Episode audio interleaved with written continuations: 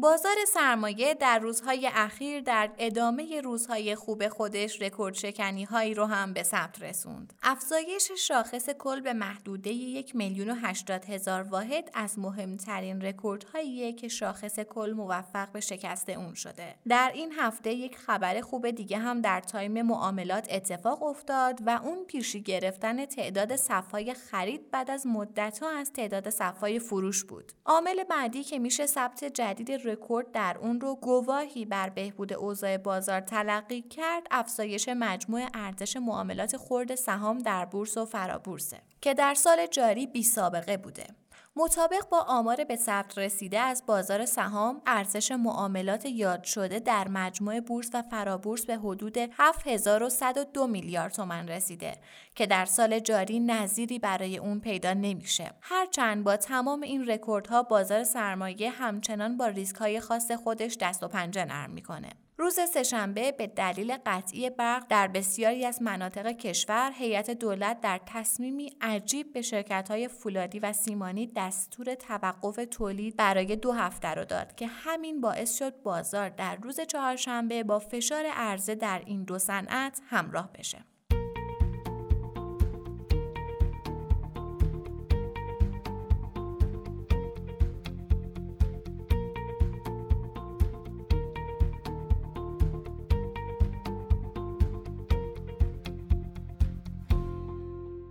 سلام و روز خوش بر شما شنوندگان پادکست کاریزما در خدمتتون هستیم با اپیزود 41 سلام آقای رحمتی خیلی خوش آمدین. خدا قوت میگم بهتون. من هم سلام عرض می‌کنم خدمت شما و تمام شنوندگان عزیز. امیدوارم که هفته خیلی خوبی رو پشت سر گذاشته باشید. این روزها تاثیرات قطعی برق دامنگیر همه شده. و اگر بخوایم در مورد این موضوع صحبت کنیم بهتره که از دید خودمون یعنی از دیدگاه بازار سرمایه نگاهی به این موضوع بندازیم. آقای رحمتی ریشه مشکلات مکرر برق با توجه به وجود صنایع نیروگاهی در بازار سرمایه چیه به نظر شما؟ ببینید ما در صنایع مختلف با دو مانع اساسی به صورت عمومی خاص مواجهیم. نرخ اوراق بدون ریس از جمله این موانع. بدین صورت که هر کاری چه در حوزه تولید و چه در حوزه خدمات که در حال شکل گرفتنه با مانعی به نام نرخ بهره بدون ریسک مواجهه.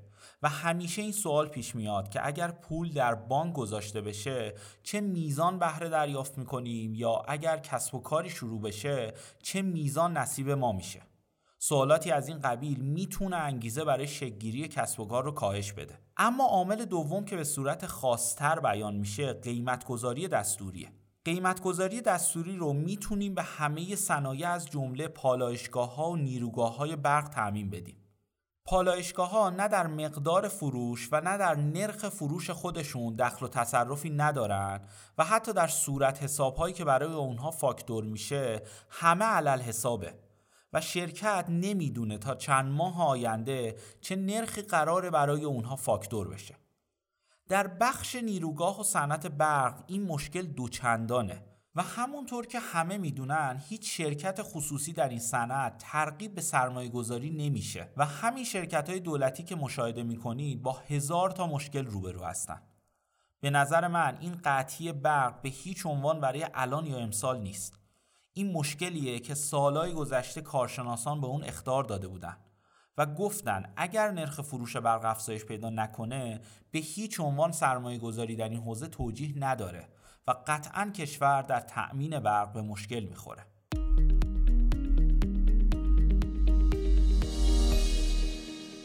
از زمان ریزش های مرداد 99 بازار توی یک بازه هایی تونسته که یک سعودی رو به ثبت برسونه. آقای رحمتی این روزا بازار توی وضعیت صعود به سر می‌بره. به نظر شما این صعود تا کی می‌تونه ماندگار باشه و حالا در کل نظرتون نسبت به روزهای آینده بازار چیه؟ بررسی موجهای قبلی بازار سهام نشون میده پس از مرداد ماه سال 99 تا کنون هر بار که تقاضا در بازار سهام افزایش پیدا کرده شاهد ورود هیجانی حقیقی ها به عرضه معاملات بودیم. هرچند در ده ماه اخیر بیشتر روزهای معاملاتی با عملکرد منفی به اتمام رسیدن. اما در سه فاز معاملات سهام با رشد سریع همراه شد. طبیعتا تمامی این تپهای گرم عرق سردی رو نیز به دنبال داشته که نتیجه ناگزیر اون افت قیمت سهام بود با این حال نکته قابل توجه در همه این سفاز سودی این بوده که هر کدام پس از دیگری از بار هیجانات بازار سهام کم کردند.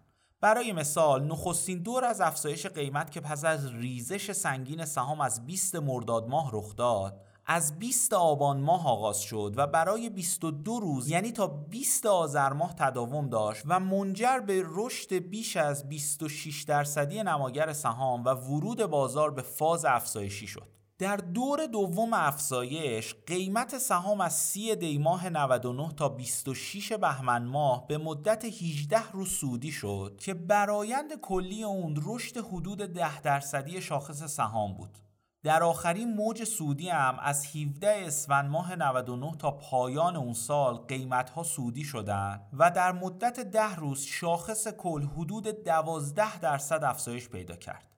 نکته مهم اینه که پس از دور اول اصلاح قیمت ها شاخص هر بار با شیب کنتری به سمت بالا رشد می کرد و بازار سهام تحت تاثیر هیجان کمتری نسبت به گذشته بود. این رویه تا جایی ادامه پیدا کرد که از شدت فشار فروش در بازار سهام کاسته شد. به دنبال همین تعدیل عرضه و تقاضاست که پس از ثبت کف یک میلیون و 95 هزار واحدی در سوم خرداد ماه سعودی آهسته و پیوسته در بازار آغاز شد.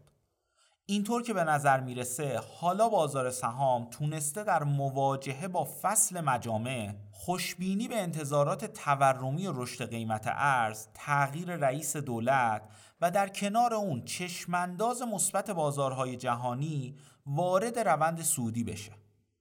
تا به اینجای کار بازده بازار سهام در 29 روز گذشته حدود 17 درصد بوده.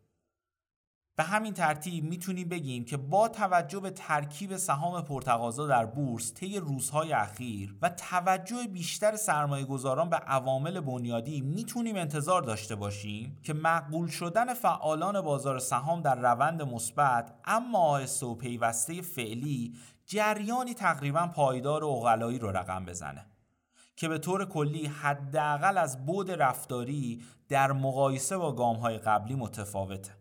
نتیجتا همین امر می‌تونه چشمانداز آتی رو حداقل تا پایان فصل مجامع یا حتی نیمه نخست سال جاری بهبود ببخشه و در صورت نبود عوامل مزاحم به بهبود اوضاع منجر بشه.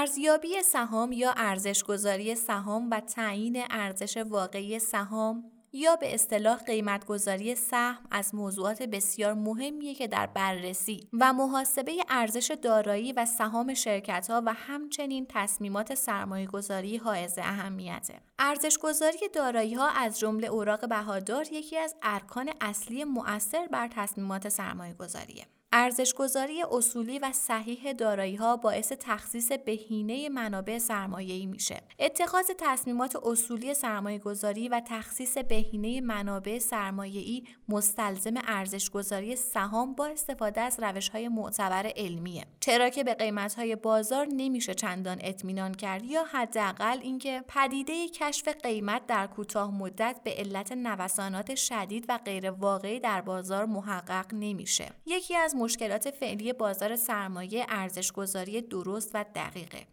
بیشتر تحلیلگران از ارزشگذاری نسبی استفاده می کنند. این روش ارزشگذاری شاید در مواقعی مناسب باشه اما یکی از راحت ترین روش ها برای ارزشگذاری سهامه.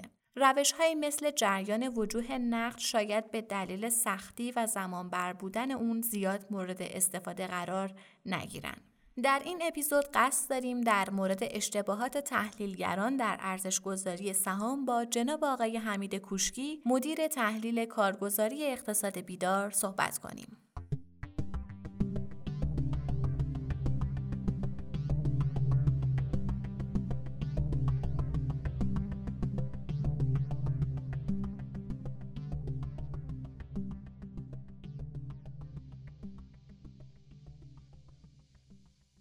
سلام آقای کوشکی خیلی خوش اومدید به پادکست کاریزما.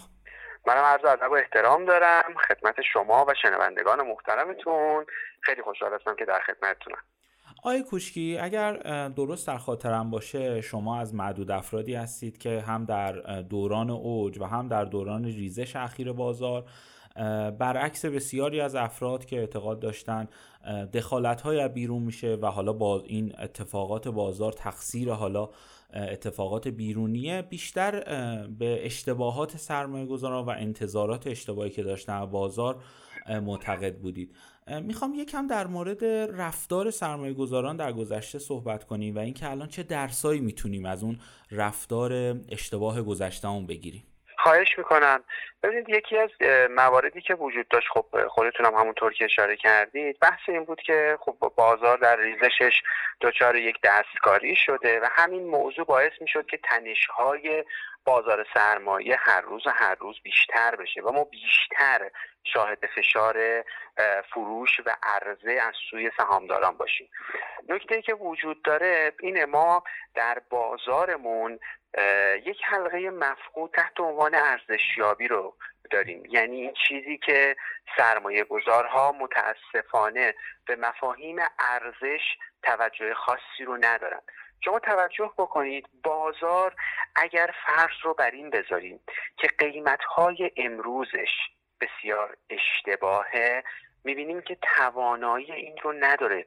که برگرده به قیمت های صحیحی که در انتظار یعنی تو ذهن سرمایه گذار است.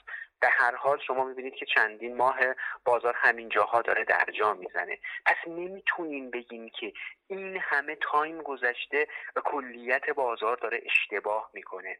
بازار امروز داره میره سمت اینکه سود شرکت ها رو برآورد بکنه. بازار امروز داره از, از منظر پیبرئی داره پیبرئی های پایین رو به عنوان شرکت هایی که پیبرئی پایینی دارن رو به عنوان شرکت های ارزنده برای خودش قلمداد می‌کنه. لذا می‌خوام این رو بگم.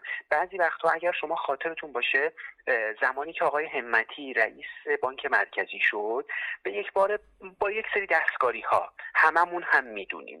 با یک سری دستکاری ها پمپاژ دلار توی بازار یک بار نرخ 18 هزار تومن شد 9900 خورده ای که من یادمه توی میدون فردوسی صفحه فروش شکل گرفت. اون نرخ دلاره توی اون قیمت نتونست دوون بیاره.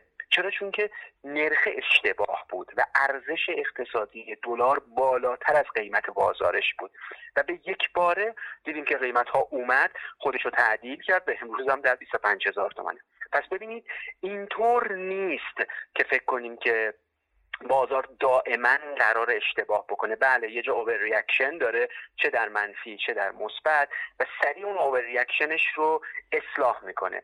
حرف من توی این بخش اینه پس اگر بازار در شاخص یک و هشتصد یک و هفتصد یک و شیشصد یک و پونصد یک و چهارصد دستگاهی بود چرا نمی‌تونه الان کمر راست بکنه و به سرعت برگرده به همون قیمت های قبلی.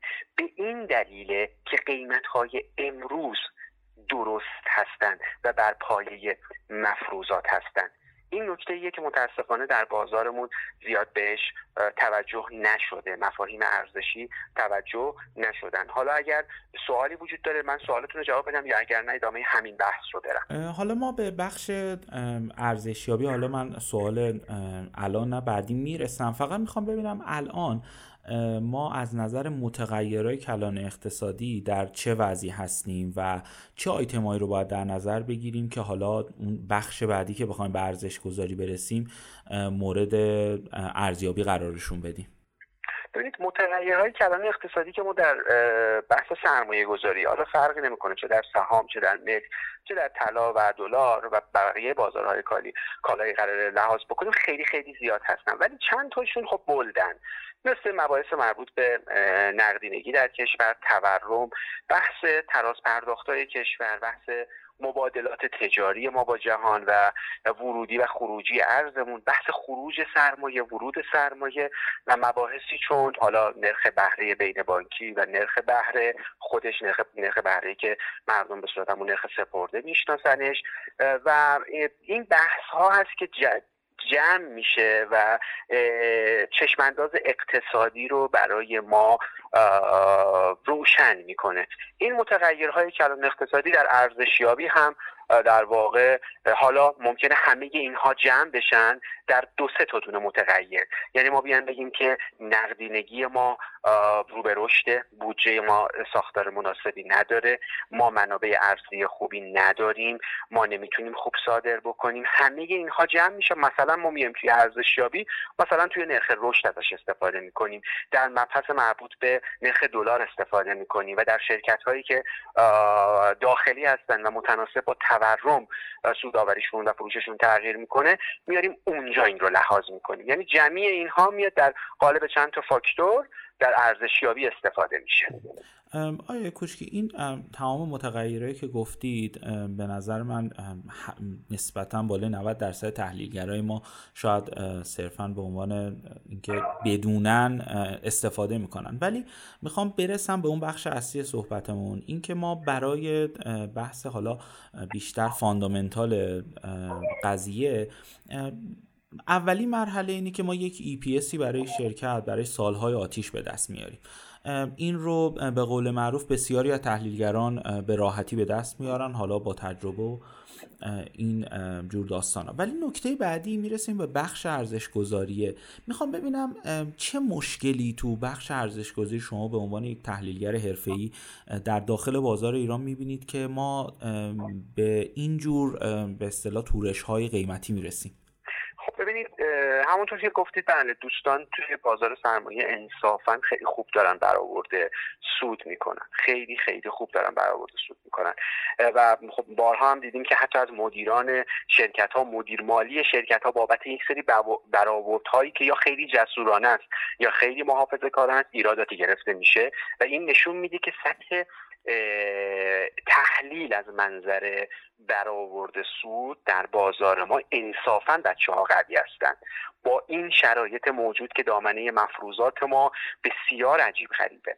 اما نکته ای که وجود داره چیه؟ نکته ای که وجود داره اینه من یه خاطری براتون بگم. من یادم میاد که اومدم فولاد مبارکه رو ارزشیابی کردم. بعد این وقتی ارزشیابی می‌کنی خب بالاخره روش های ارزشیابی متفاوت هستن. مثلا روش ارزشیابی نسبیه که عموما توی بازارهای مالی دنیا سرمایه گذار خیلی بهش توجه می‌کنن. همون روش P به E روش P به S و موارد این چنینی. چرا؟ چون که ساده است. خیلی راحت شما می‌تونی یه EPS رو برآورد بکنی در یک پی به ای ضرب بکنی و بیا یک ارزشی رو برآورد بکنی. اما خب البته این رو هم بگیم. مثلا شما در نظر روش های ارزشیابی رو داریم که بر پایه تنزیل جریانات نقد هستند خب قاعدتا اینجا یکی از این روش ها یعنی بگم که زیر طبقه تنزیل جریانات نقدی مربوط میشه به EPS مستقیما. یعنی شما میای EPS رو DPS می‌کنی و تنزیلش می‌کنی. ما بقیش میره روی بحث جریانات نقد آزاد شرکت جریانات نقد آزاد حقوق صاحبان سهام روش های سود باقی مانده روش های ایویه یا همون ارزش افزوده اقتصادی. همه اینها روش هستن که ما می‌تونیم ارزشیابی بکنیم. اما یه نکته ای که وجود داره و باعث میشه باعث میشه تحلیلگرها برن به سمت ارزشیابی بر پایه ارزشیابی نسبی. یعنی پی بر ای اینه که ابزاری که اونها استفاده می‌کنن ابزاری ممکنه نباشه که بازار استفاده می‌کنه. مثلا چی؟ می‌خوام همین خاطره رو بگم. ما اومدیم فولاد مبارکه از روش پیبری هم ارزشیابی کردیم از روش تنزیل هم استفاده کردیم. از روش تنزیل ارزش فولاد پایینتر از روش پیبری اومد. خب به خاطر سیاست تقسیم سود نقدی پایین سود پایینی که داره. به خاطر همین پایین تر خیلی ها خورده گرفتن. گفتن این ارزش اشتباهه.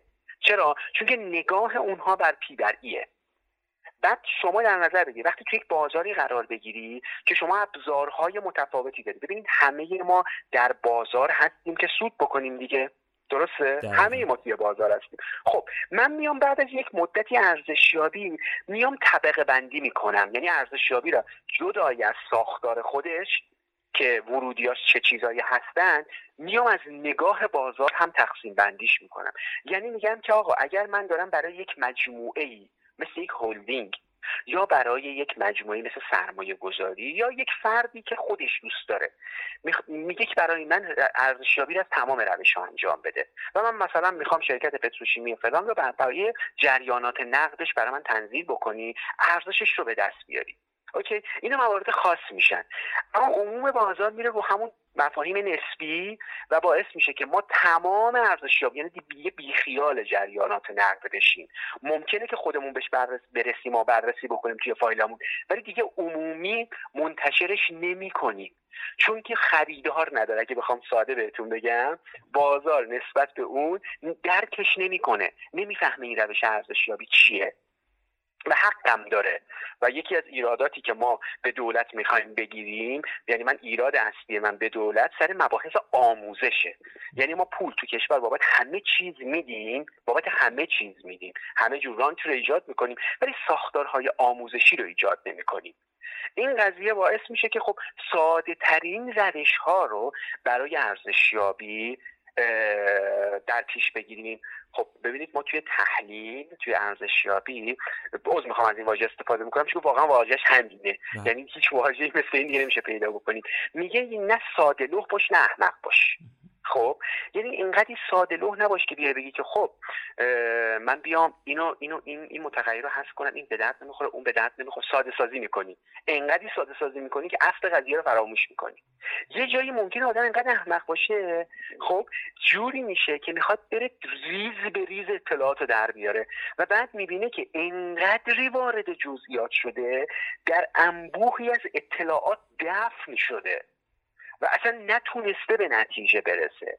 خب روش های ارزشیابی هر چقدر برن به سمت روش های ساده تر یعنی ما خیلی از موارد رو داریم ساده می‌کنیم. برای مثال شما در روش ارزشیابی بر اساس DDM یعنی تنزیل سود نقدی دیگه نمیای سیاست ساختار سرمایه شرکت رو ببینیم دیگه نمی‌بینی که جریانات نقد شرکت چه تغییری دارن می‌کنن. مطالبات این شرکت چه تغییری می‌کنه.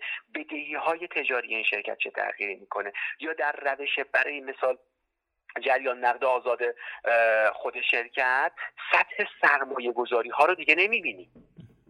خب اینها ساده سازی صورت می‌گیره. این ساده سازی وقتی که از همینجا شروع بشه سرایت پیدا بکنی به کلیت ارزشیابی اون موقع تازه اشتباهات شکل می‌گیره.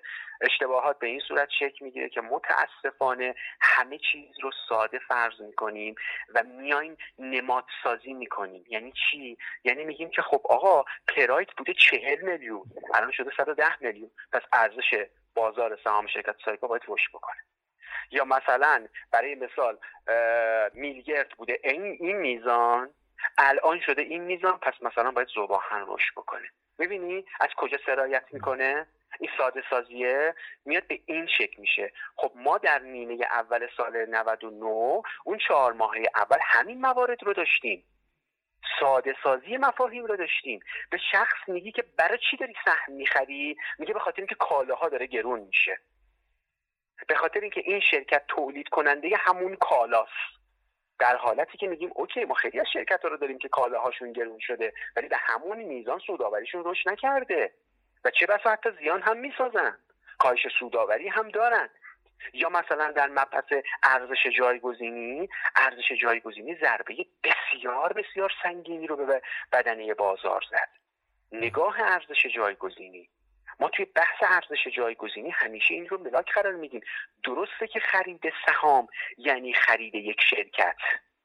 این رو, این رو میپذیریم.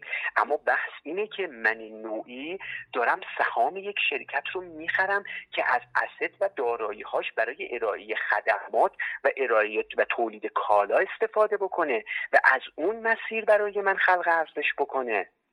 من همین اخیرا یه پستی رو درس کردم. گفتم وقتی که ما ارزش خلق شده از دارایی ها رو نادیده می‌گیریم و زوم می‌کنیم رو ارزش خود دارایی ها یعنی داریم ریس می‌کنیم.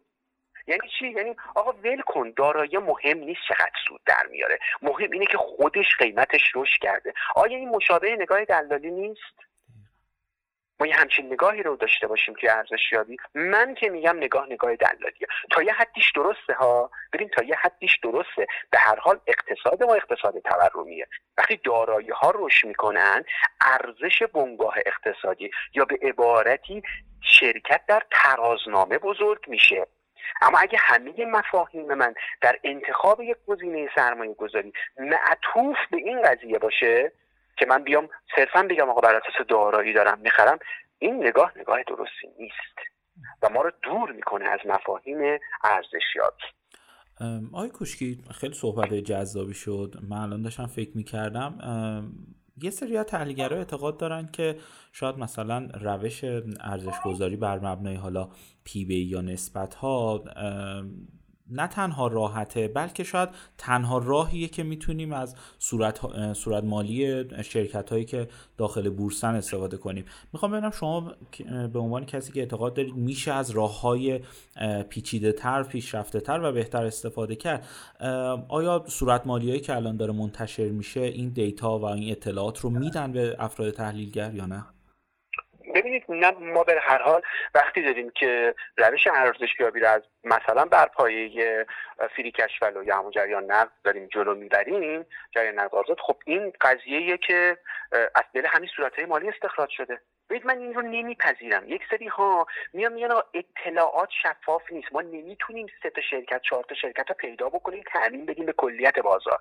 به هر حال روش های ارزشیابی که ایجاد شده و در کتب رفرنس وجود داره یک سری ورودی هایی داره که این ورودی ها قرار نیست که ما بریم از نمی‌دونم از فلان سازمان و فلان نهاد پول بدیم بگیریم. همه اینها همه این روش ها در پایه صورتهای مالی بنا نهاده شده. اما عرض کردم چون که روش P بر E روش بسیار ساده تریه. شما الان به من بگید آقا مثلا زاگرس چقدر سود می‌سازه؟ دیگه خب میگیم اینقدر دیگه اکسل زدیم دیگه به وارد جزئیات اکسلیش نمیشیم. همین ماشین حساب می‌زنیم؟ OK بعد میان میگیم که آقا مثلا زاگرس این میزان سودشه و جالب اینجاست که مثلا 10 15 درصد اختلاف داره سودی که برآورد میشه. خب میگیم پی بی زاگرس هم اینه. دیبه زاویه پس ارزشش میشه. خب این ساده است دیگه. روش ساده ایه. و با این روش ساده شما می‌تونی در واقع بیای و ارزشیابی کنی. اما ببین می‌خوام اینو بگم. همون طور که ابتدای صحبتام گفتم چرا من نوعی میرم به این سمت؟ من نوعی توی تحلیل هام توی فایل های ارزشیابیم روش های مختلف ارزشیابی رو دارم ولی منتشر نمی کنم چرا؟ چون که تو اون روش ها ممکنه که ارزش برآوردی متفاوت بر اون چیزی باشه که بازار می‌خواد. و چون که بازار هنوز آماده برای پذیرش روش های پیشرفته نیست به خاطر آموزش دیگه. متاسفانه میگیم که بازار ما اون آموزش لازم رو توی روش های ارزشیابی ندیده. و این موضوع باعث میشه که یه اختلال ایجاد بشه. توی تصمیم گیری. به خاطر همین سعی می‌کنیم که این مفاهیم رو در قالب پستا در مقابل در قالب مصاحبه ها بیایم تلنگرش رو بزنیم. یعنی به مردم بگیم آقا این روش هم هستن ها. بعد که بازار آرام آرام داره آماده میشه و از نظر آموزشی وضعیتش داره بهتر میشه خود بازار مطمئنا میره دنبالش. که خب ببین یه زمانی ما خیلی نگاه تکنیکالی به بازار وجود داشت. خیلی زیاد بود. واقعا خیلی زیاد بود. اما آروم آروم آروم می‌بینیم که هرچند که هنوز تحلیلگرای بنیادی و افرادی به تحلیل بنیادی بها میدن خیلی کمتر از تکنیکال کارهاست ولی نسبت به سابق وضعیت بهتر شده. آروم آروم. این بازار ببین من میگم بازار ما خیلی جوونه.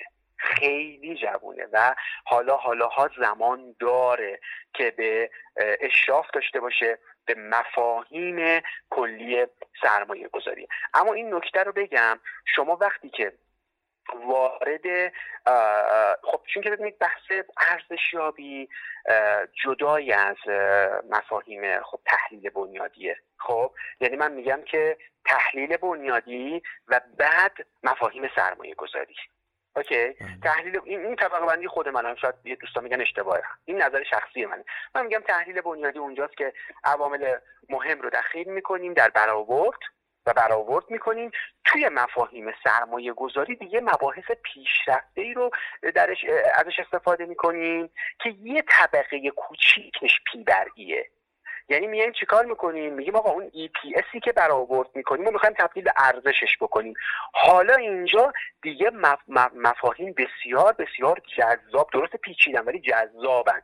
یعنی چی؟ یعنی ما بحث ریسک رو در واقع به میون میاریم. ریسک شرکت ها رو می‌بینیم. بعد از اون طرف مقایسه ریسک داریم. بحث چیدمان سبد داریم. بحث اینکه چطور بر پایه ریسک گریزی و ریسک پذیری افراد بیایم تخصیص دارایی بدیم. یعنی بگیم آقا شما مثلا بسیار آدم ریسک گریزی هستی علا رقم اینکه این شرکت انتظار داریم بازدهیش فلان میزان باشه برای شما جالب نیست که بخوای بخش مهمی از سرمایت رو تخصیص بدی. اینا مفاهیمه. ببینید من میگم که اگه اگه بریم به سمت مفاهیم پیشرفته سرمایه گذاری خیلی حرفایی که الان می‌زنیم و نمی‌زنیم. مثلا چی؟ مثلا میان یه نمونه خیلی سادهش اگه بگم میان میگن که آقا بازار سهام جذابتر از بازار طلاس خب این جذابیت از کجا میگن؟ فقط از مقایسه بازدهی. اوکی؟ یعنی میان میگن که گرم طلای 18 هیار سال 96 شهریور 96 بوده برای مثال 100 هزار تومن الان شده یک میلیون. اوکی؟ این میشه یعنی چه 10 برابر رشد دیگه. فولاد مبارکه تو همون سال 15 هزار میلیارد تومن بوده ارزشش. الان ارزش فولاد مبارکه 300 هزار میلیارد تومنه. ببینید چه جهشی. خب این تفسیر تفسیر اشتباهیه. مردم رو به اشتباه میندازه. دیگه این نوع مقایسه ها مفاهیم ریسک و بازده دیگه تو تحلیل بنیادی نیست. یعنی بازار ما تا همونجاش اومده جلو. مابقیش نمی‌تونه درک بکنه. مقایسه بازارها باید یعنی هم از منظر ریسک باشه هم از نظر بازدهی باشه. آیا بازار طلا ریسک مشابه بازار سرمایه رو داره؟ آیا بازار مسکن ریسک مشابه با بازار سرمایه رو داره؟ نداره. مسکن متری چهار میلیون سال 96 رشد کرده رسیده سی میلیون. آخ نگفته. همون بالا مونده. ولی بازار سرمایه 50 درصد ریخته. خب چی رو داره نشون میده؟ میگه این بازار از نظر بازدهی جذابتره ولی از نظر ریسک هم بالاتره ها. اینو در نظر بگیر. خب اینه کجاست؟ تو مفاهیم سرمایه گذاری تو مفاهیم سرمایه گذاری دید تحلیلگر بر روی متغیرها خیلی خیلی بازتر میشه. و اونجاست که میاد یه سری مفاهیم رو مثل مفاهیم خوبی رو کشف می‌کنه و به بازار ارائه میده. و هرچند که میگیم بازار اون مفاهیم قبول نمی‌کنه. الان یه نمونه از این مفاهیمی که مربوط میشه به سرمایه گذاری پیشرفته مفهوم ارزندگی و جذابیته. همونطور که خودتون می‌دونید خیلی ها الان دارن میگن بازار ارزنده است دیگه. خب ما هم اعتقاد داریم بازار ارزنده است. اما این وسط آیا هر چیز ارزنده رو باید خرید؟ من میگم نه. اتفاقا هر چیز ارزنده رو باید فروخت. توی توی بحث سرمایه گذاری و ارزندگی یه چیز متفاوته. ببین شما یه چیزی یه وقت میگی که آقا من دارم یه چیزی رو مفت می‌خرم میارزه. اون قضیهش فرق اون یعنی جذابیت. امروز وقتی که بازار برای مثال ارزندگی داشته باشه من اولین سوالی که می‌پرسم اینه که چند درصد بازار ارزنده است؟ خیلی میگن یعنی چی چند درصد ارزنده است؟ میگم یعنی یعنی این من حمید کوشکی سی و پنج تا چهل درصد سالیانه بازده مورد نظرم. یعنی اومدم توی این بازار که حد حداقل سالانه سی و پنج تا چهل درصد بازدهی کسب بکنم. خب سهمی که میگی ارزنده است آیا تا دوازده ماه دیگه می‌تونه این بازدهی رو به من بده؟ آیا می‌تونه؟ خب طرف میمونه. پس میگم باید من سهام شما ارزنده است. بله سودآوریش رو به رشد اوکی خوبه. اما باید بررسی بکنیم که اون بازده انتظاریش در مقابل بازده مورد نظر سرمایه گذار تو چه سطحی قرار داره. بعد از اون تصمیم می‌گیریم و میگیم که آره بازار هم ارزنده است هم جذابه. در غیر این صورت اگر بازار صرفا ارزنده باشه تا زمانی که جذابیت ایجاد نکنه نوساناتش بالا خواهد بود. و معمولا بازارهایی که در ارزش معامله میشن احتمال اینکه نوسانات منفیشون بیشتر باشه خب بالاتره. حالا چه چیزی بازار رو جذاب می‌کنه؟ تغییر در مفروضات. همون مواردی که ابتدای هم گفتم. یعنی چی؟ یعنی شما امروز داری میگی که من فلان سهم رو یه جورایی دو, دو به شکم بخرم نخرم یک باره یه خبری میاد و یه جوری که ما تصمیم می‌گیریم که دیگه دلار مفروضاتمون رو بذاریم سی هزار تومن. همون سهمی که ارزنده بود و جذاب نبود تبدیل میشه به یک سهم بسیار بسیار جذاب و حتی برعکس سهمی که از می‌خوام سهمی که حباب داره ممکنه تبدیل بشه به سهم اتفاقا جذاب. پس ببینید نکته ای که متاسفانه خیلی ما تحلیلگرا رو اذیت کرد توی سال گذشته این بود که خیلی ها فکر می‌کردن ما دیوونه ایم خیلی ها فکر می‌کردن ما داریم حرفامون رو عوض می‌کنیم. در حالتی که ما حرفامون رو عوض نمی‌کنیم. اتفاقا بازار مالی بازاریه که کار حرفه درش یعنی اینکه یک تحلیلگر در پایه مفروضات نتایج تحلیلش تغییر بکنه. یعنی وقتی که شما در نظر می‌گیری میگی که یک شرکتی با دلار 15 هزار تومن میارزه خب اگه دلار بشه ده هزار تومن آیا همچنان میگی میارزه؟ اگر یک فردی به شرطی که در مفروضات دیگه تغییر ایجاد نشه اگر این دلار بیاد بشه ده هزار تومن و شما بگی که نیازه همچنان یا تحلیلت اشتباه بوده یا تعصب داری روی تحلیلت. و من میگم این کار غیر حرفه‌ایه. ما توی بازارهای مالی مرد مرد حرفش یکیه نداریم. مرد می‌تونه صد تا حرف بزنه. چرا؟ چون کار حرفه اینه. الان شما رجوع بکنید به مؤسسات بزرگ دنیا. همیشه این رو میگم. مثل بانک آمریکا مثل مورگان استنلی مثل پلت خیلی از مؤسسات دنیا. شما ببینید تو یک سال گذشته 20 تا دونه نرخ نفت دادن. خب یعنی چی؟ چی رو داره نشون میده؟ نشون میده که بازارهای مالی بازارهای کالی کالایی یک موجود پویاییه که داره تغییر می‌کنه. لذا این مؤسسات اگر نتونن همگام با این تغییرات تحلیل خودشون رو تغییر بدن یعنی اینکه یک مؤسسه غیر حرفه ای هستن. اما ما هرچی تحلیلامون رو تغییر دادیم. مثلا ما اومدیم گفتیم آقا بازار الان خوبه بعد فهمیدیم اشتباه کردیم. مفروضات خطا رفته. سریع اومدیم تحلیل رو تعدیل کردیم. خب خیلی خورده گرفتن گفتن آقا یعنی چی؟ شما تو دیروز می‌گفتی اینه بعد نمیگی اینه. اینکه نمیشه که حرفتون باید یکی باشه. خب این حرف یکی باشه تو بازار اشتباه. میشه تعصب میشه سهامی که 50 درصد بالاتر خریدن مردم و با تعصب بوشون موندن این اشتباهه. آی کوشکی صحبت بسیار جذابه. فکر کنم الان شنوندگانی که دارن به ما گوش میدن خیلی دوست داشته باشن. این سوالو بپرسم ازتون که چه مسیری رو باید پیش بگیریم که به این دیدگاه برسیم؟ و به صورت درست بتونیم ارزش گذاری کنیم. حالا به خصوص من در بخش آموزشی بحثم رو می‌خوام وارد بشم. اینکه چه مسیری باید پیش بریم؟ حالا از نظر معرفی حالا کتاب کورس چه مسیری رو پیشنهاد می‌دید؟ ببینید من یه چیزی که می‌خوام بگم به دوستان اینه که پنج درصد اون چیزی رو که من بلد هستم رو مدیون دانشگاهم. خب درسته اساتید خیلی خیلی بسیار عالی کنار ما بودن که خوب فکر کردن رو بهمون یاد دادن. اما 95 درصد مابقی رو مدیون عشق و علاقه خودم هستم یعنی خیلی از کتاب هایی که پیدا کردم خوندم خیلی از مقالاتی رو که پیدا کردم همش به خاطر این بودی که علاقه داشتم رفتم دنبال یه چیزی. مثلا یادم میاد توی گروهی بودیم در مورد شاخص تد صحبت کردن. من تو حالا این شاخص به گوشم نخورده بود. تو حالا. رفتم یعنی زیروبم گوگل رو در بردم که این شاخص پیدا کنم ببینم چیه.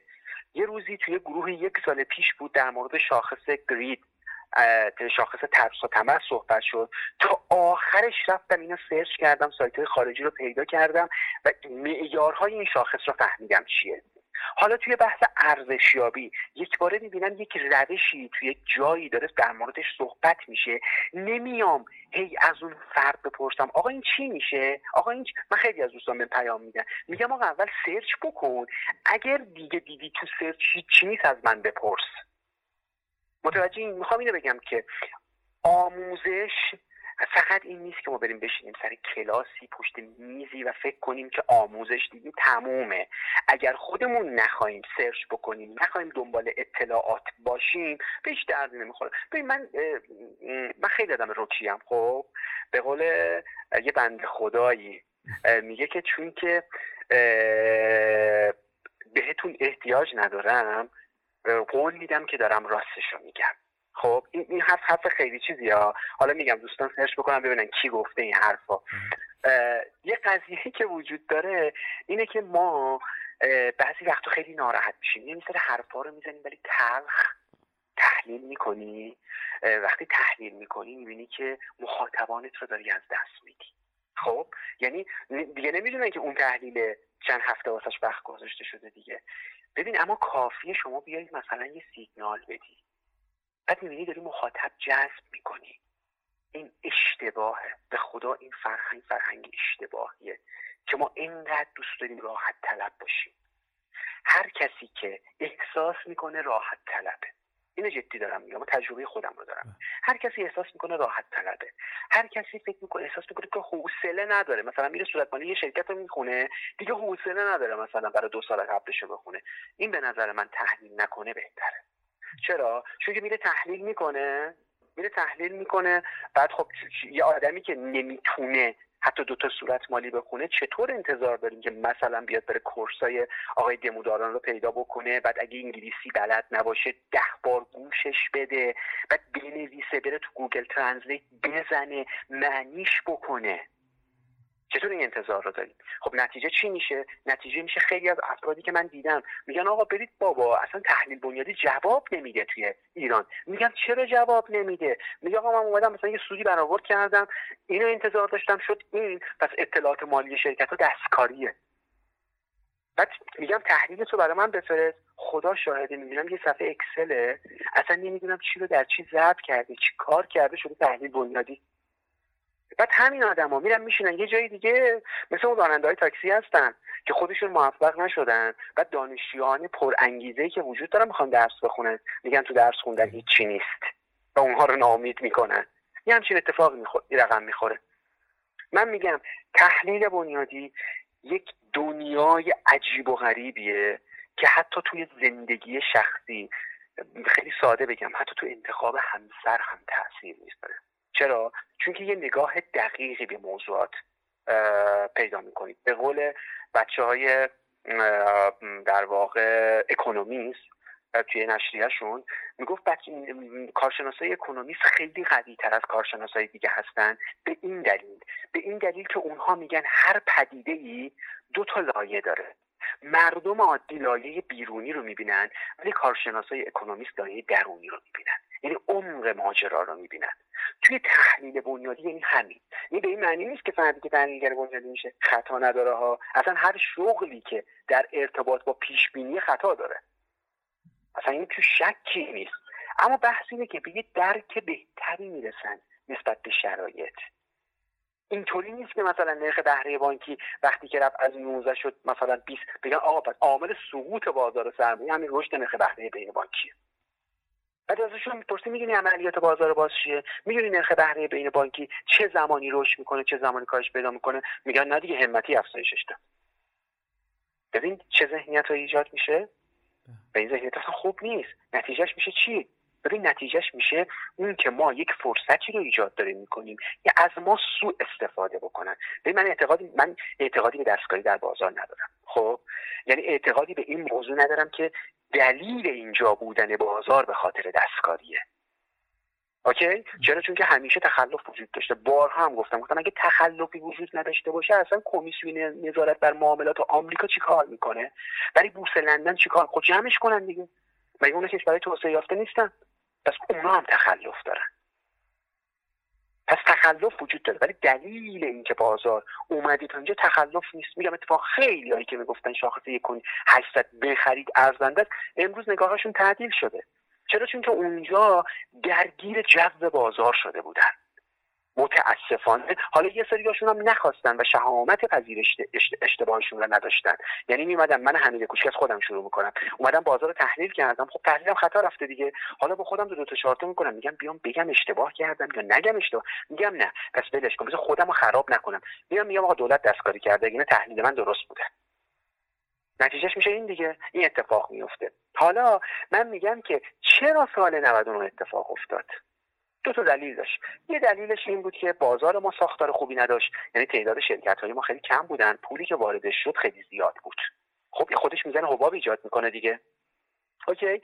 ولی از یه طرفی اگه یادتون باشه از یک نیمه ای از بازار سهام شدن دولتی و مردمی. اگه خاطرتون باشه. بله. خیلی ناراحت بودن که آقا یعنی چی؟ سهام منفی می‌خوره. اینا چرا دارن میرن بالا؟ یعنی مفروضات. حالا جالب اینجاست. مثلا توی صنعت پتروشیمی مثلا چهار تا شرکت مشابه هم. چون که یکیش دولتی بود اون سطح خرید بود اون یکی منفی بودن.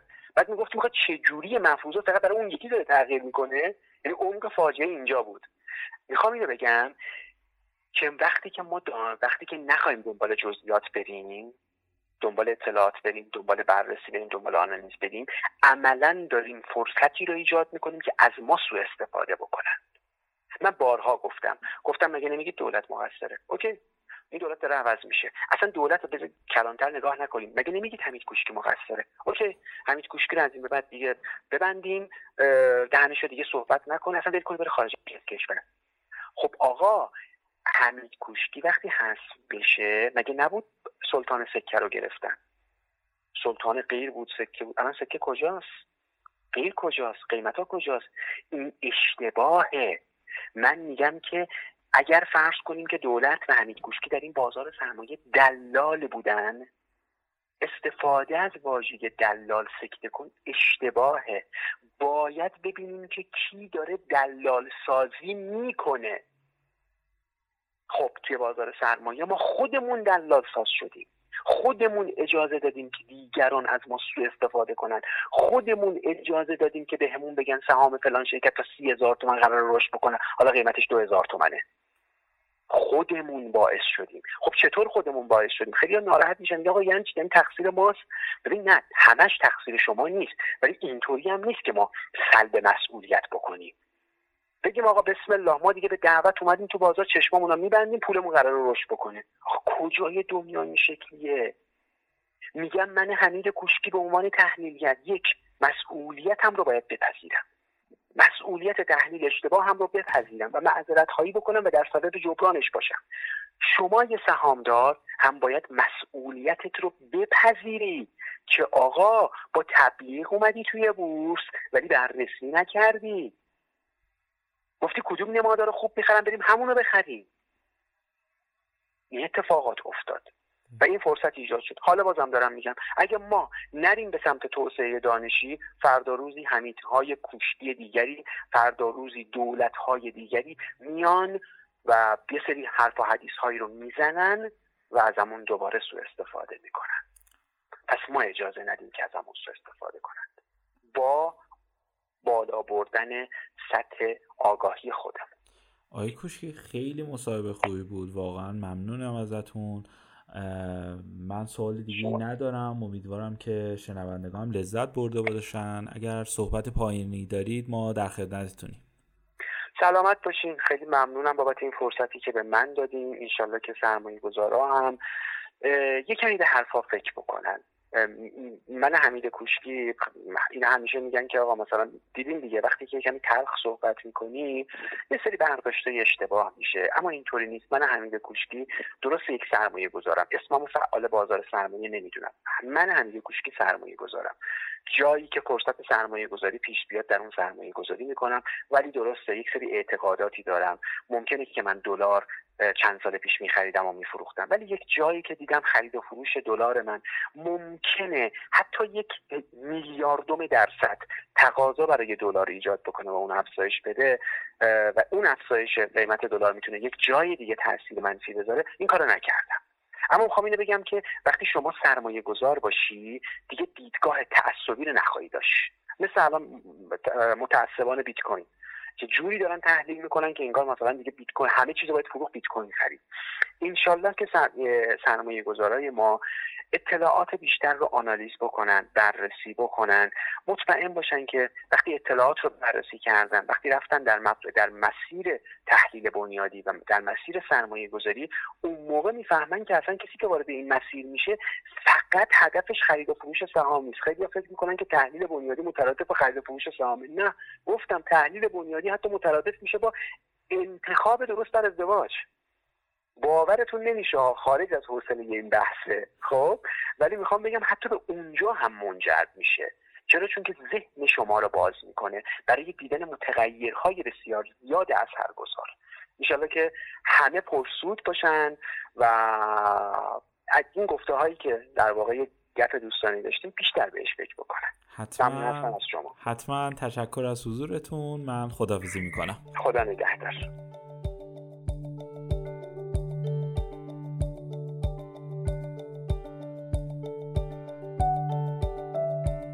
ممنون از شما که ما رو میشنوید. لطفا سوالات، نظرات، انتقادات و پیشنهادات خودتون رو از طریق آیدی تلگرام pod underline admin با ما در میون بذارید. P O D underline admin باعث افتخار ماست که صدای شما باشیم. ما رو هر هفته به نام پادکست کاریزما در تمام پادگیرها مثل کست باکس، اوورکست بشنوید و به اشتراک بگذارید. تا هفته آینده و قسمت بعد خدا نگهدار.